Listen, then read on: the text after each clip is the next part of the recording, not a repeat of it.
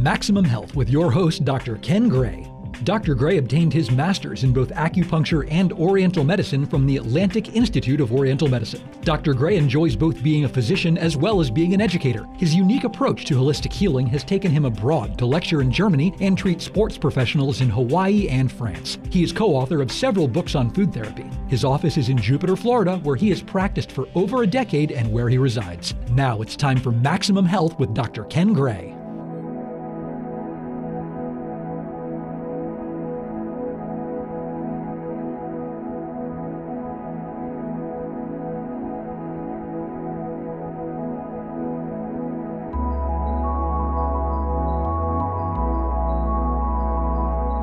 Welcome back, everyone. This is Maximum Health Radio, Quality Living. Yours truly, Dr. Ken Gray. Thank you for joining us every Friday at 7 p.m. Eastern Standard on 88.9 FM, WQCS, that is NPR, National Public Radio of the Treasure Coast. We're also available via uh, Apple iTunes podcasts, uh, so you can subscribe and uh, you'll be notified every week when we release a new show with a new guest for your benefit. And I'm so fortunate to always be in the studio with amazing guests. And sometimes it's on the phone when they're out of state or out of country. Um, today, I'm fortunate to be in the studio with our guest, and who is a brilliant rising star. Um, uh, I mean, she's a star, and she's I think she's still rising because she's been around for some time. Uh, she's a psychotherapist, and we're here to talk about the current state of families, um, young adults.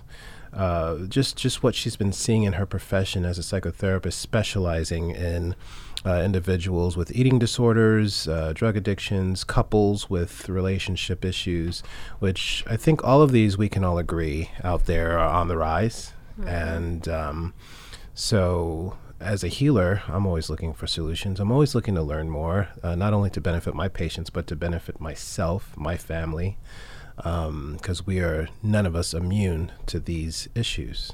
So thank you, Jessica Dell, for joining us today. Thank you so much, Dr. Ken. Thank you for having me on the show. Yes. So, as I said, you're rising star because you're young. I mean, you're yep. young and amazing, and Thank your presence, you. our conversations thus far have really been enlightening to me. So I'm so happy to join, you know, with you today for feeling is mutual listeners. Yes. so, what got you into psychotherapy? Um, that's an easy answer. My mom was a licensed clinical social worker, and um, she had a private practice as we were growing up. And I would always listen to her on the phone with her clients late at night, hearing the conversations, feeling like she was really doing something that made a difference and that was very inspiring to me. And then, of course, as I got older and older, um, year after year, I had more and more struggles and realized that I um, was not invincible and not perfect mm. and had the same struggles that so many young women do and so many young people do. And um, going through all of those struggles and overcoming them made me just want to help people that much more. Mm, I love that. Yeah. I want to get back to the illusion of invincibility in a second because I think that that is one of the great pitfalls mm-hmm. of yeah, um, many a household and parenting and so forth. This this illusion that we like to not only place on ourselves and weight that we place on ourselves, but that we like to construct for those that we want to admire us. Um, that being said, before we get back to that topic, I want to ask why not psychology or psychiatry? Again, another easy answer. I hated school. That was another one of my struggles mm. growing up. And I think something that actually helps me now with my clients um, learning was not the easiest thing for me. I did struggle in school from elementary on. And so paying attention, focusing, retaining information, that was something that didn't come easy to me. And so I had to learn skills and work really because medication was not something that I could take. I could not use medication like other kids did to f- help them focus. Why was didn't, that? It didn't work for me. Just didn't I work. had terrible side effects. Okay, yeah. And I'm seeing more of that as well. That's become a great issue Yeah. uh, because it used Yeah. to be that children were heavily medicated and that was the answer, and now there's some that can't, which thankfully is the case because it's Yeah. really wasn't the answer. It was just Right. It's a method. It was a method, but not the answer. Right. And um, I would agree that it was better for me not to have had it as a crutch or as a method because it helped me become stronger and learn tools that I wouldn't have otherwise learned to, I guess, overcome challenges. To live Um, life, yeah. to be an active Yeah. participant in life, Yes. which is that's Yes. really what we're uh, Yes. getting to the root of here. Yes. Um, yes. So now, the illusion that we place on ourselves of being invincible. You came to that crossroads where you said, okay, I am not invincible. And then you wanted to find a way not only to help yourself, but to help others. And you wanted to do this with, with open eyes, open mind, and open heart Right. versus being overly medicated. Right. So, so what are some of the skills that you, you know, use to do this, and as well as help others, Skills to do this for myself. as well as help others? I mean, Okay. Mm-hmm. because psychotherapy is such a broad term, right? Yep. Psycho meaning mental, I guess, and therapy is therapeutic. So, so Mm-hmm. and it's a very broad term, right? Yeah, Because yeah. there's everything from sitting at the beach Yeah. and just listening to the sound of the ocean, Right. that's therapeutic, Yes. to going to see somebody like yourself for acupuncture Right. or going to get a massage Right. or maybe going and sitting in a psychotherapist's office and talking for an hour. Hmm. Um, so there's so many different ways that we can think about therapy. Um, what I found is that going through my own um, my own journey and being in therapy myself and going through the process of letting other people help me help myself with a real willingness that was enough to actually make a lasting change. There was no point. Well, one thing I learned is there's no point in going and talking to somebody about what you're struggling with if you don't actually want help with what you're mm. struggling with. such a if you just want to keep doing the same thing, right, yeah, and you know you're only going because your mom told you to or your spouse told you to or your brother sister cousin told you to your boss told you to that's great that you're maybe trying to do something for somebody else mm-hmm. But it's not actually going to make a difference most likely because your intention is to just keep doing the same thing right, so when you've made the decision that you don't like your s- current situation anymore, you don't like the feeling that you feel or the effects of what you're doing, then that's when change can begin. And so I think what I realized is as soon as I just really, really was sick and tired of being sick and tired, then all the gates opened. Hmm. Life was different. Like 100% as I knew it, life became different. It became a playground versus a place that I was just surviving. Right. And and that's how it is today. It's my playground and I mm-hmm. get to try different things every day and it's the same with my clients. I don't believe that anybody should just um, have a, a one size fits all treatment program because I didn't have that and that would have never worked for me.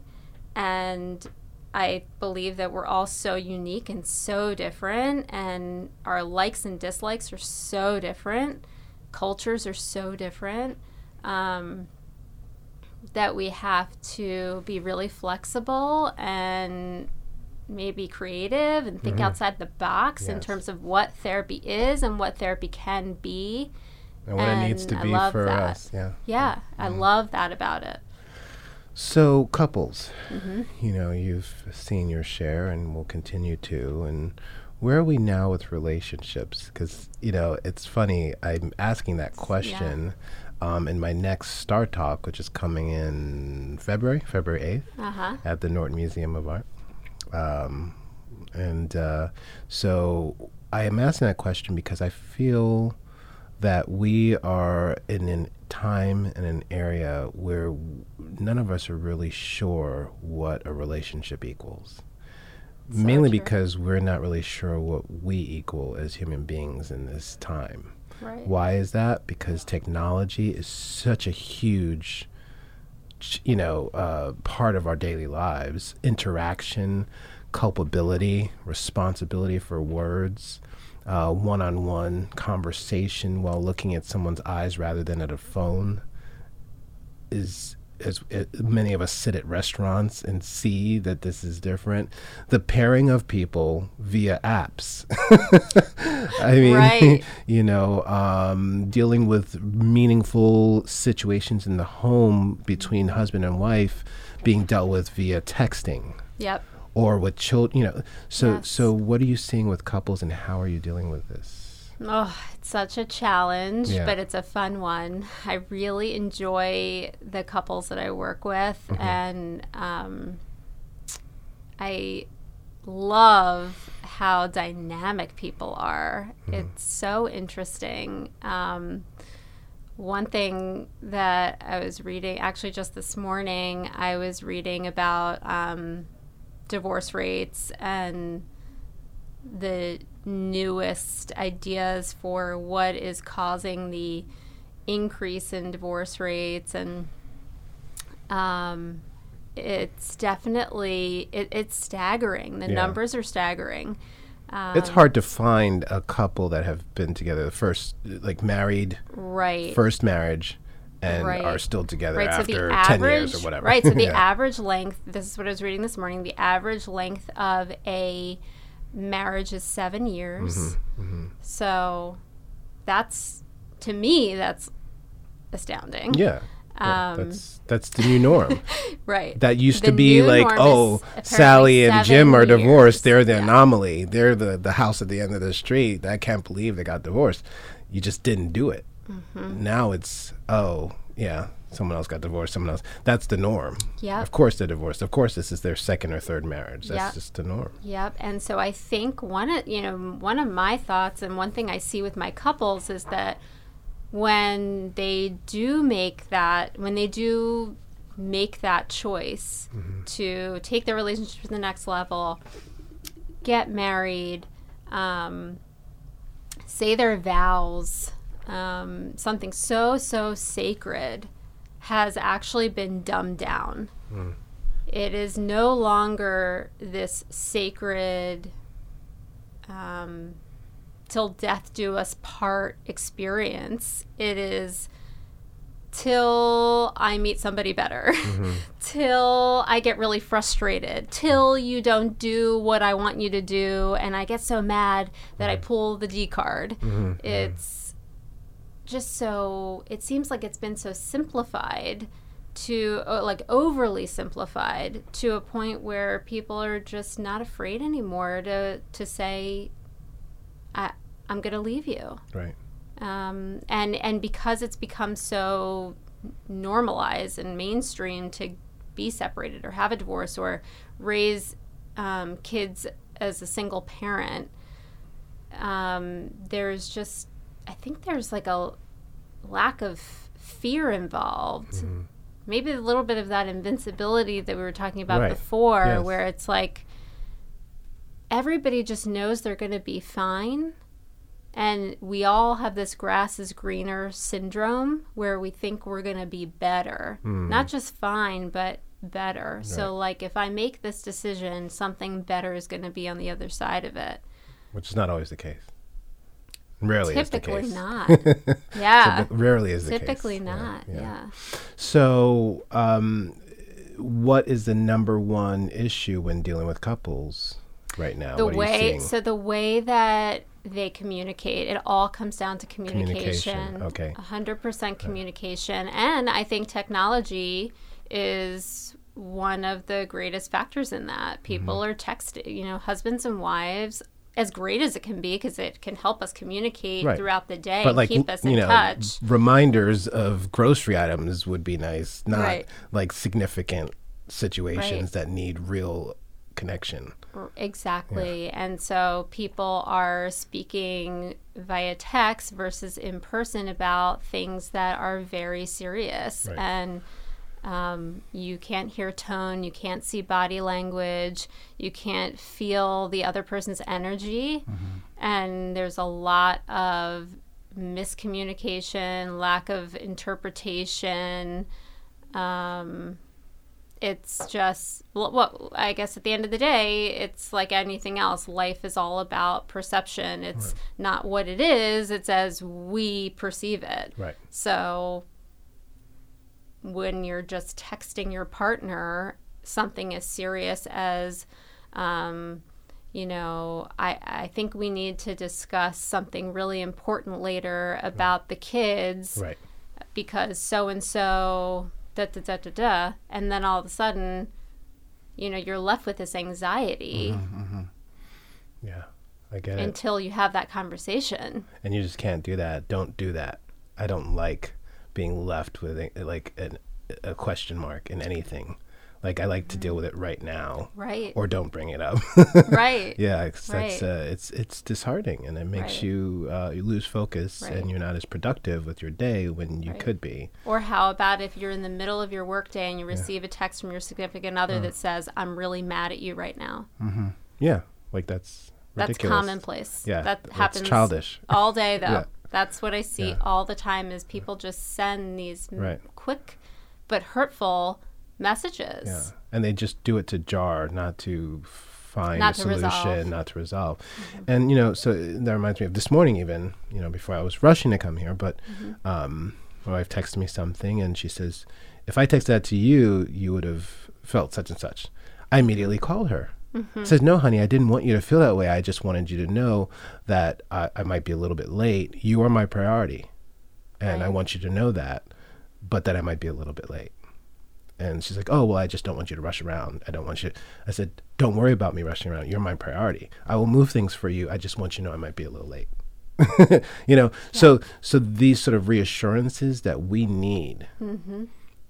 We need them because Yes. you're entrusting your heart and your well-being to your spouse once you say those vows. right I think a lot of couples don't realize that that needs to be their priority.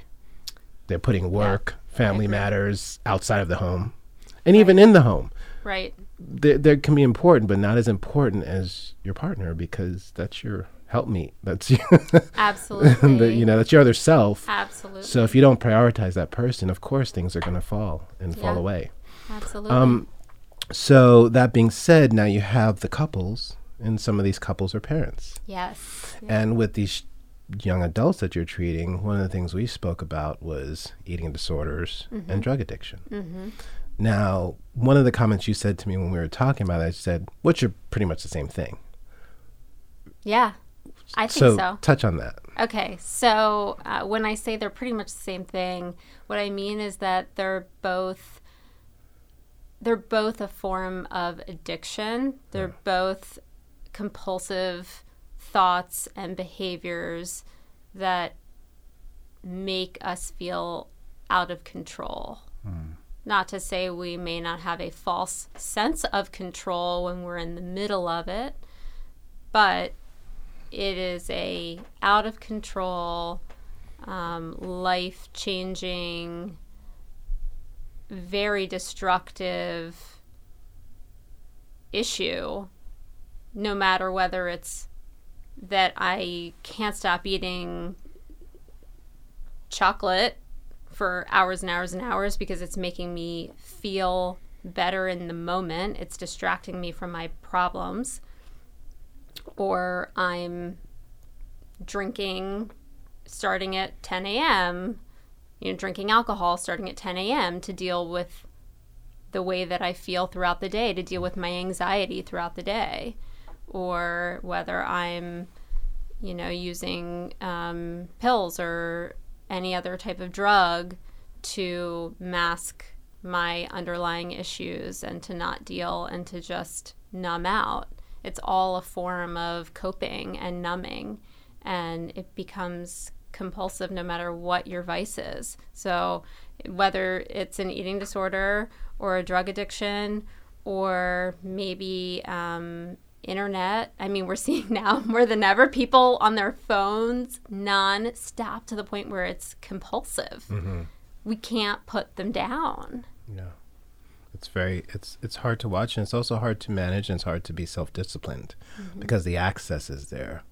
And that's a ki- talk I have with my kids, that's a talk I have with myself. Mm-hmm. Um, that we need to just be self-disciplined and realize that reality is real and the phone is not such. Mm-hmm. Yeah.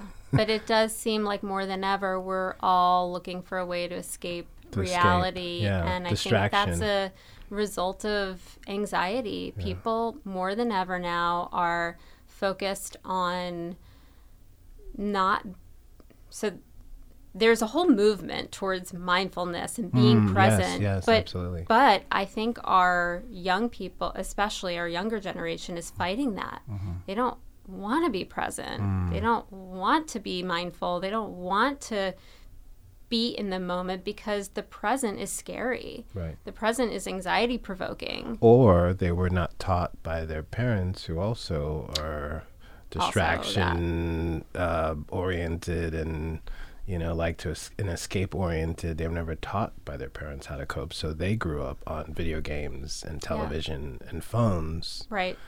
and so their social aptitude whereas Yes. it would have been developed with sports i've Right. heard that several times oh johnny we you know we tried sports he didn't like it he didn't like the coach the coach Mm-hmm. yelled at him and he just decided that he didn't want to do it and i look Mm-hmm. Yep. at them like like what And you're like, and what are you like what are you talking about like how did like my son you know recently we had this conversation of he's 14 he's about to turn 15 and he's done sports and so on and so on but i felt as his father watching him grow that swimming was his one of his callings because of how he you know just when he races his siblings he's just lengths ahead and he's shaped like it so i took him and i said son I just want you to try out for me. Trust me. I think this is you're gonna find something special here. And he's and he was uh, felt really he, he wasn't confident in his body yet because he's at that age, that in between age. And he looked at the swimmers who were older than him and had these swimmer bodies and says, Dad, you know, I, I need to wear a shirt. And, you know, he's, he's telling me all these things and excuses why he doesn't want to try out. And so, but we finally got said, just trust me, do it. And then he goes and he hides in the bathroom and he's there for like 10 minutes before meeting the coach. And I go in the bathroom and I look at him and I says, you're going to try out today and you're going to do this and you're going to put your best foot forward. You're going to put your shoulders back, keep your chin up. You're going to shake your coach's hand, thank you, uh, hand and tell him, thank you for letting me do this. And if you don't do it, your life is going to change because you're old enough now where you need to understand that there's two things. I'm never going to ask you to do more than your best, and I'm never going to ask you to do anything that's bad for you. So, we're going to do this? Yeah, Dad. he does it. The coach, he does his lengths and what have you, and then he comes back and after it, and the coach tells him how, you know, good he is and all Yeah. that, and he gives me a big hug. He said, Thank you for pushing me. That's awesome. Now, I was a bad guy, you know, at first. I was forceful, I was angry, there was Yep. some yelling involved and all that and threats. In the end, of course, I turned to mush. because uh, they know. They Yeah. know that that's really what is the deal. Now, I'm not sure a lot of that's going on between the parents and the kids. And so these eating disorders, social anxieties, all these things, if they don't have that opportunity to rise to the occasion, they never have the opportunity to grow Absolutely. and that's part of maturing Yeah. right that's maturing in relationships Yep. in teens and all of this and it sounds like that's what's happening when you're sitting there talking with these people because of what you did Mm-hmm. and how you had the opportunity to grow through some of your shortcomings you're now able to share that I with hope your so. patients I hope so. yeah That's what I'm aiming for. how do people get in touch with you Um, so my website is thedelcenter.com. yeah You can call me anytime. My phone number is 561 227 9007. They can get in touch with me almost any day, any time, because one of the things I pr- pride myself on trying to be at least is um, very available and flexible, but with boundaries, of course. Mm-hmm. I still have a life and a family. Mm-hmm. Um, but I try to get back. To, I know that when people reach out, they're reaching out because they are ready for some help. Good. And so I will always get back to you as quickly as possible. One, in the last couple minutes that we have, one inspiring tip for couples out there listening? Speak less, listen more. Mm. One inspiring tip for young adults out there listening with struggling with issues. It's important to have the wisdom and the courage to know the difference between something that is going to make your life horrible or something that's going to make your life better. Mm. Every bad thing is a good thing. We just don't know what that thing is yet. So when you're going through something that feels horrible, I hope that they can have the wisdom and the courage to see it through, to know that it's going to become a good thing eventually. Mm. Brilliant. Thank you so much. Thank you. Thank you for all the people that you help, have helped, will help. and I hope our listeners have enjoyed this segment of Maximum Health, Quality Living. This has been Jessica Dell, psychotherapist, and uh, we'll see you next time. Do you remember when you looked in the water and saw your reflection, the embers? They drew out a map and they showed you direction, your sender. It's uh, far in the east where your heart is at peace when you enter. My love is just a reminder, find your center. My love is just a reminder, find your center. My love is just a reminder. My love is just a reminder, find your center.